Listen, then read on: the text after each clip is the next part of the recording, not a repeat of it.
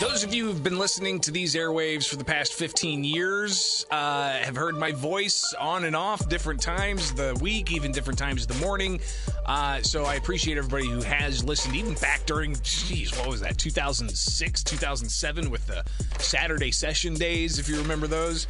Um, but you've also uh, followed along with me as my career's developed to not just being a talk show host, but also going out and covering news events and turning out news for a statewide audience. And I'll tell you, over the past 15 years, one of the major things that I've seen is a an ebb and flow and even more of a decline in the number of news outlets that are covering things and not just giving superficial coverage. I'm talking in-depth analysis and understanding of what's going on with your government and your tax dollars. Uh, so uh, joining us to talk about this and i'm really excited uh, we've got rick sanchez. He is the co-founder and ceo of agua media.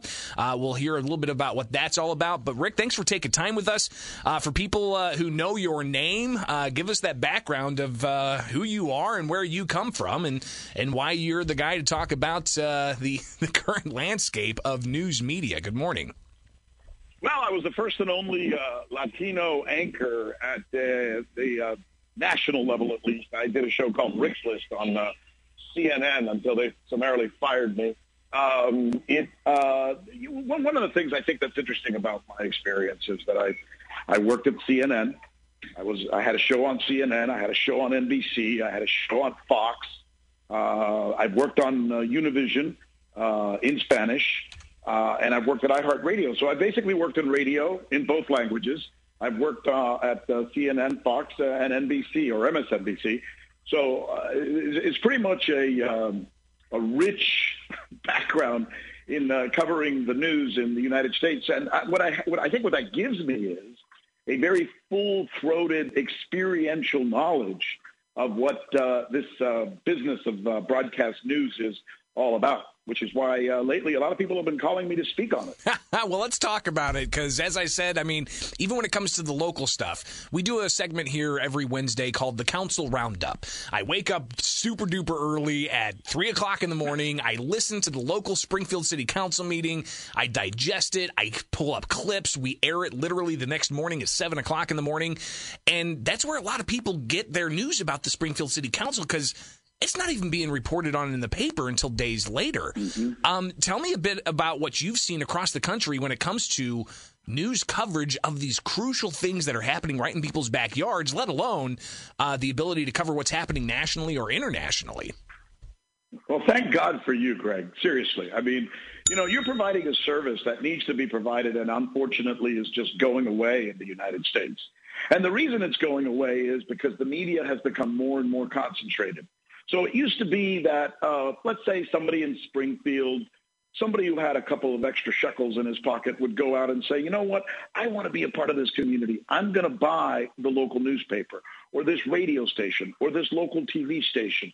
And it's part of my community. I live here. I hit those bumps on the road. I pay taxes here. So I'm going to have an interest, right? A dog in this fight of what happens in Springfield.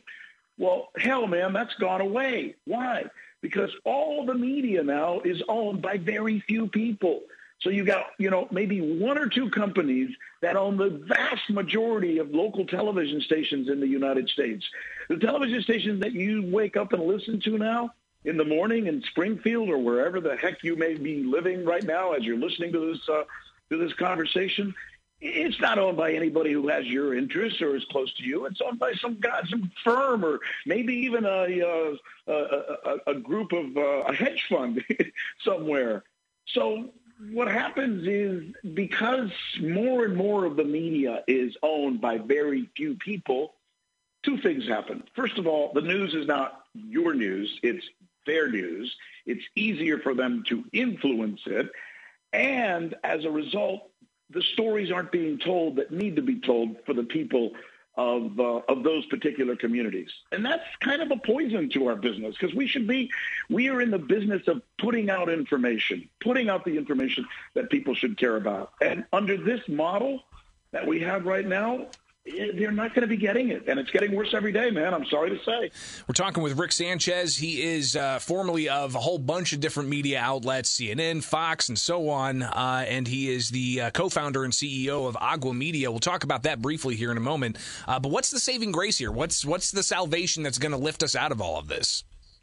Well, listen, um, I was lucky enough recently. I, I, this is an interesting story because this maybe is, talks to the power of what we can all do as human beings when we care about things. After CNN fired me, I was fortunate enough to say, okay, you don't want me to work here, I'll go do something else. So I got together with some buddies in uh, South Florida. They were doctors, and we started a healthcare company called Cano Health. Cano Health is now a $4.4 billion company, and we took the company public. So um, I've got a couple of, you know, dollars in my pocket, and I decided I'm not going to retire. What I want to do is get back into the business that I love and adore. I think sharing stories, gathering information, and telling the truth is the most important thing we have institutionally in the United States. And if we lose that, we lose our democracy. But I also know that old media is not working for the reasons that you and I just discussed. So I'm going to take my money and the money of some of the partners who founded Cano Health and we're starting something in new media. I think the future is in podcasting. I think the future is in streaming.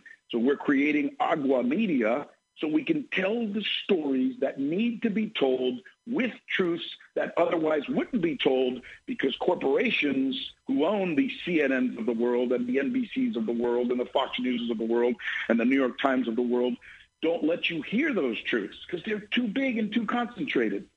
But new media we can tell those stories. And that, my friend Greg, is where things are going to answer your question. Again, talking with Rick Sanchez. Uh, he's been in the media game for a long time in the news business, seeing how news is made behind the scenes and also seeing the corporations continue to consolidate.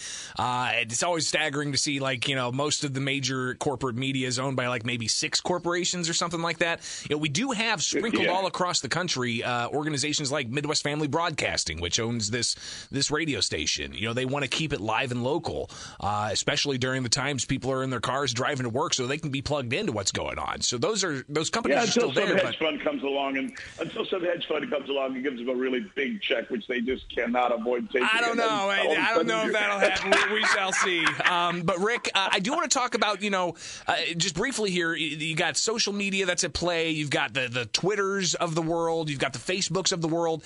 We've seen just in the past two years pretty incredible face just about faces and flip flops when it comes to what information's credible and what information's allowed on a, on the network.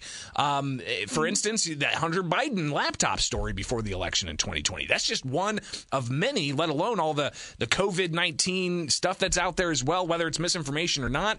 Uh, is that a problem when looking at what you know YouTubers or, or podcasters or uh, other different types of new media are involved here? Well, I think part of that is what happens when you create a vacuum, right? The fact that a media is not stepping up to the plate and really doing its job appropriately. Media has become siloed, where you have a, a, a conservative silo and you have a liberal silo.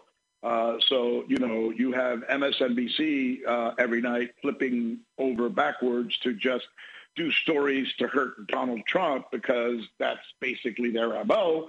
Now you have Fox News doing everything possible to hurt uh, Joe Biden because that's their MO. But it's not supposed to be about who we want to hurt or who we're going to target. It's supposed to be what the hell is the news?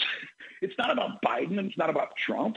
It's about our country. But unfortunately, they've kind of relinquished that role. So in the process of relinquishing that role, the vacuum is created and the vacuum starts to get filled. Uh, and people, as a result, start mistrusting uh, what is going on in the news. They start seeing the news as just another entity of government in many ways.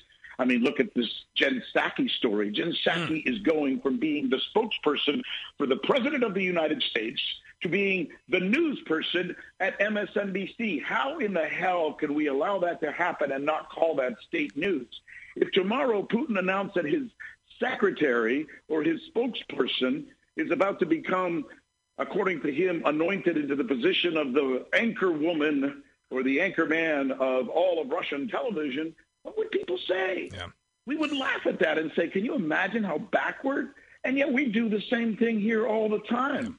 Well, and so it's not and it's not just on a national it's not just on a national level uh, level Rick. I've seen it locally as well. I've seen uh, young journalists that stay with uh, an outfit for a spell and then they go off and be a spokesperson for uh, you know the Senate staff or the, the, the Illinois House staff or whatever it may be. So it happens even on a local and level. Bad, and, and you know what, Greg? As bad as that is, you know what's worse when they go back. Right. like, yeah, going from the dark side back to the other side. Yeah, it's pretty incredible. Rick yeah, Sanchez, real quick, we got just a minute left. Tell me about Agua Media. Well, Agua Media is an opportunity for a group of people, a cohort, which is right now, you know, Latinos in the United States are the third fastest growing GDP in the world, only behind China and India. We're a fifth of the population of the United States, and we don't have an outlet or an entity. I think because of, of those numbers and those metrics, it's high time that there is an outlet to be able to tell the very American stories of who Latinos in the United States are. 80% of Latinos are American citizens, and somehow we think they're all sitting around watching Telemundo and Univision. We are not. So that's kind of what we're going to do. But in the end, they're just going to be stories, American stories, told through a Latino perspective. Rick Sanchez, uh, I wish we had time to talk more about uh, your uh, war correspondence days because we know that uh, in war, truth is the first casualty, and uh, getting your perspective on how exactly you manage that while being on the ground, I think is fascinating. But we are out of time right now. Hopefully, we can uh, touch base with you again in the future. You are a delight to talk to, Greg. Thanks for the hustle. Thanks for being a good guy and a good journalist. And your community appreciates you, man. I appreciate that. Uh, and uh, I appreciate you for joining us.